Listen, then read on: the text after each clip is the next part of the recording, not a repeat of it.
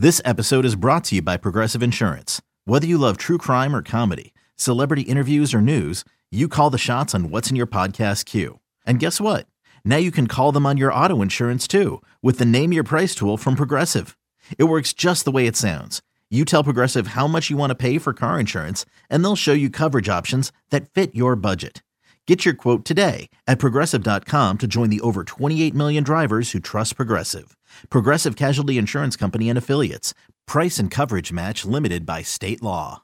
Mother's Day is around the corner. Find the perfect gift for the mom in your life with a stunning piece of jewelry from Blue Nile. From timeless pearls to dazzling gemstones, Blue Nile has something she'll adore. Need it fast? Most items can ship overnight. Plus, enjoy guaranteed free shipping and returns. Don't miss our special Mother's Day deals. Save big on the season's most beautiful trends. For a limited time, get up to 50% off by going to Bluenile.com. That's Bluenile.com. From the offseason through the wins and the losses, it's time to take one, one, one giant, giant step. step. All right, now let's go ahead. This is draft month, right? Everyone's sink their teeth into draft talk. You guys over at Talking Giants have done a great job. I heard the spot with Nick Falato talking about the mid to late round picks. Uh, obviously, breaking down some of those guys. We did a little of the same stuff with Rick Saratella last week. All right, this is the the biggest question I think as we transition over is where do you value best player available versus need? Because I think that the general lazy answer, and maybe it's not lazy, maybe it's just truthful, is best player at a position of need, right? I think we understand that they're not going to take a tackle in the first round. They're not going to take a quarterback in the first round. They better not take Bijan Robinson for as good as he is in the first round. I, I can't go running back again. I think Joe Schoen knows that. So I think that's probably what they do, but they have some pretty significant needs. Wide receiver one, we talked about, but do you force a wide receiver one if one isn't there? Cornerback is a position we could talk about. Art Stapleton, our buddy, is tweeting about how Cordale Flott, you know, don't write him off as CB2 on this team next year. And of course, we know the biggest glaring positional need on the roster right now is for a starting center. So how do you balance need versus best player when it comes to, you know, the home run picks of rounds one and two? So it's easier said than done, but I am, especially the more best player available is it's the way to go because strengths turn into weaknesses quick and weaknesses turn into strengths quick. Like it's crazy how roster building, how often it swaps, you know. And this team is so young into this new regime. They have so many positions positions of need that like I there's like you said, you within reason. They're not taking a quarterback, a tackle, or a running back uh, Right. in the first two rounds. You know, they might take a running back in round three. Uh, but I, I go best player available. Like I'm not forcing wide receiver one. Like I like a like a guy like Zay Flowers, but if Calijah Kancey, the defensive tackle out of Pitt, is there, like I'm probably taking Kancey over him because I I think that guy's going to be a great football player in the NFL. I don't necessarily know if he'll fall to 25, uh, but I, for the this this team and I and I, I'm I actually do a draft day speech every year, and it's actually about this about how f- focusing on need re- in the in the in the short term, unless you expect unless you are like a Super Bowl contender right now, which the Giants aren't, to me is short sighted. Like if the Giants come out of this wide this draft with a without a wide receiver, everyone will lose their mind, right? Yes, for sure. Well, For what sure. happens if the first four players picked end up signing second contracts with the Giants four years from now, and they got a wide receiver one next year? Of like, is- course. Is, any, is anyone complaining? So there's going to be tiebreakers, but for the most part, it's got to be best player available because that's what this is about: is drafting guys who you think can be on this team for six to ten years. Yeah, there's no doubt. And by the way, for any Giant fan listening that you know wants to kick and scream and yell and talk about how you can't just take the best player if you have a position loaded, there I'm going to give you two guys who ended up being really good picks for the Giants. One a good pick, one a great pick. Mathias Kiwanuka and Jason Pierre-Paul. The Giants had, in theory, starting pass rushers both times they took those guys. When you think about the Tucks and the Osis and the Strahan before that, when they took Kiwanuka, and both of those guys paid off. So when you mention a guy like Kancey, the D tackle, don't freak out. You know, on that note, if they happen to get a falling situation and take him at 25 as a D tackle, uh, and I know that you and Justin on Talking Giants have talked about this scenario a lot. Do you think that could be a spot where Leonard Williams would get cut post draft? When you need mealtime inspiration, it's worth shopping Kroger, where you'll find over 30,000 mouthwatering choices that excite your inner foodie. And no matter what tasty choice you make, you'll enjoy our everyday low prices, plus extra ways to save, like digital coupons worth over $600 each week. You can also save up to $1 off per gallon at the pump with fuel points. More savings and more inspiring flavors make shopping Kroger worth it every time. Kroger, fresh for everyone. Fuel restrictions apply. No, because I think he's too valuable of a player. Like uh, you you have twenty million dollars of dead cap. You're saving twelve million dollars. The Giants have made their free agency signings. They really don't need more. They don't really need any money to sign their draft class right now. Right now, they need money to maneuver the season. You know, like you need about you know four to five million dollars to maneuver through the season. So if they have to add a void year to his contract of five million dollars to get through the season, I'd much rather do that than cut Leonard Williams with a twenty million dollar dead cap hit. I do wonder though if that's part of the reason they haven't done anything with Leonard Williams yet. Maybe not even to cut him, but maybe on the on the scenario where they simply don't want to, you know, extend him in any way, slash void years, kick any money anywhere down the road, and just literally leave the contract as is with Leonard Williams and cut him after this following year should they upgrade more at the defensive tackle position. Like I, I honestly that there has to be a reason they have yet to do anything. Well, yeah, and like listen, I would love to extend Leonard Williams. It's a lot easier said than done. Leonard Williams does is not gonna He's like, got to agree, right? He, he's gonna he's gonna try and get the biggest contract he can possibly get. And if a guy like Javon Hargrave at 30 years old just got 20 million dollars, 21 million dollars a year, and Leonard Williams is currently playing on an average annual value of 21 mil a year coming off of 2020, he ain't paying. He's not playing for less. He's not taking an extension for less than that. Maybe he loses that gamble and goes into the open market next offseason and doesn't get that, or has an injury riddled season that stops him. But if I'm him, I'm betting on myself.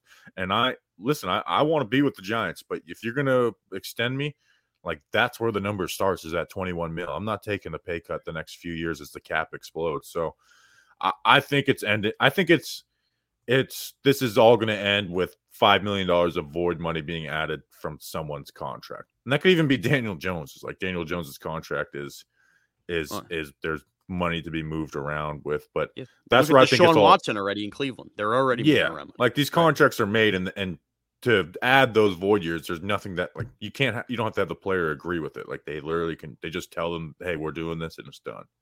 So the most the position I'm most interested in heading into the draft and the position I really at my gut feel like will be addressed in the first round at pick 25 if not a trade back is the cornerback position. Uh, I mentioned a little while ago I I think that there is a chance Cordale Flott is the most interesting player in camp this year that it won't be a rookie. And what I mean by that is you come in, I think we saw flashes. He needs to bulk up in the weight room. He was covering AJ Brown late in games. Uh, I think that the Giants will address the cornerback position early, but I think they have big plans for Cordale Flott as well.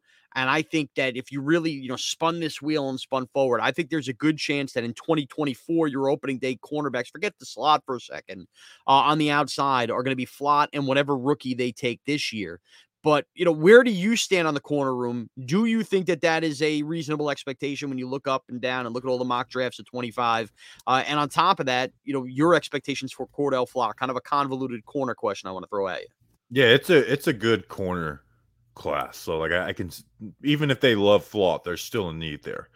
Um, what will be interesting with Cordale Flott is where do they play him? Because he played outside this year, but coming out of college, he was a slot corner. Right. right? Dottino is upset for the record. Dottino is obsessed with everything he's watched in camp and swearing up and down that he is not going to be a nickel corner in this league. He's going to play the outside with the Giants as long as he's with Wink Martindale. So the Giants have drafted nickel corners in the third round three years in a row, or Darnay was in the fourth round with Darnay, Aaron Robinson, and, and Cordale Flott. Um, Flott was the only one where it's like I can see this guy being successful on the outside. Darnay was a hard, has to play in the nickel, even though he played outside corner in college. Aaron Robinson was like maybe he could get by on outside, but he's going to bring his value in the nickel. And then Flott was like he's kind of got the length, the speed, the range uh, to play that outside. But I, I can't put any expectations on it, right? Like like yeah. like you said, it's a big if. Like I don't. It is know. a big if. And I but, don't know. I can't. But, I don't. I can't project. I don't know if I can project Cordale Flott appropriately because we could have some excitement for him now, and then it's week three, and we're talking about a, a liability out there too. But I got to think when you spend, and this is gonna, the same thing is going to go for Josh Ezeudu at the guard position, which I know you've broken down a lot of film on and look at. When you spend, you know, we may not look at at round three as anything crazy and great, but GMs view that as a guy that they think will be a starter for this team. And by the way, they should view it that way. Otherwise, why are you taking a guy in that round? You know, ha- I know Cordale Flott was really young, really raw. I mean, he's only got four years on a rookie deal. You take somebody like that in the third round, it starts to feel like a little bit of a busted pick if by the end of year two, you're not even attempting to have this guy be a starting player on your team. Yeah, that's why my question is: Is he on the outside or in the nickel corner? Like he, I think he will be starting week one next year, but it's like nickel would be a little bit of an easier lift, and that's what he played in college, you know. Right. Um, and and nickel corner is is it's a very valuable position. Like if you have a guy, it is who, the starting position. yeah, it, it's if you can play, if you have like have that outside length and can move with those guys in the nickel corner spot, like it's it's super super valuable.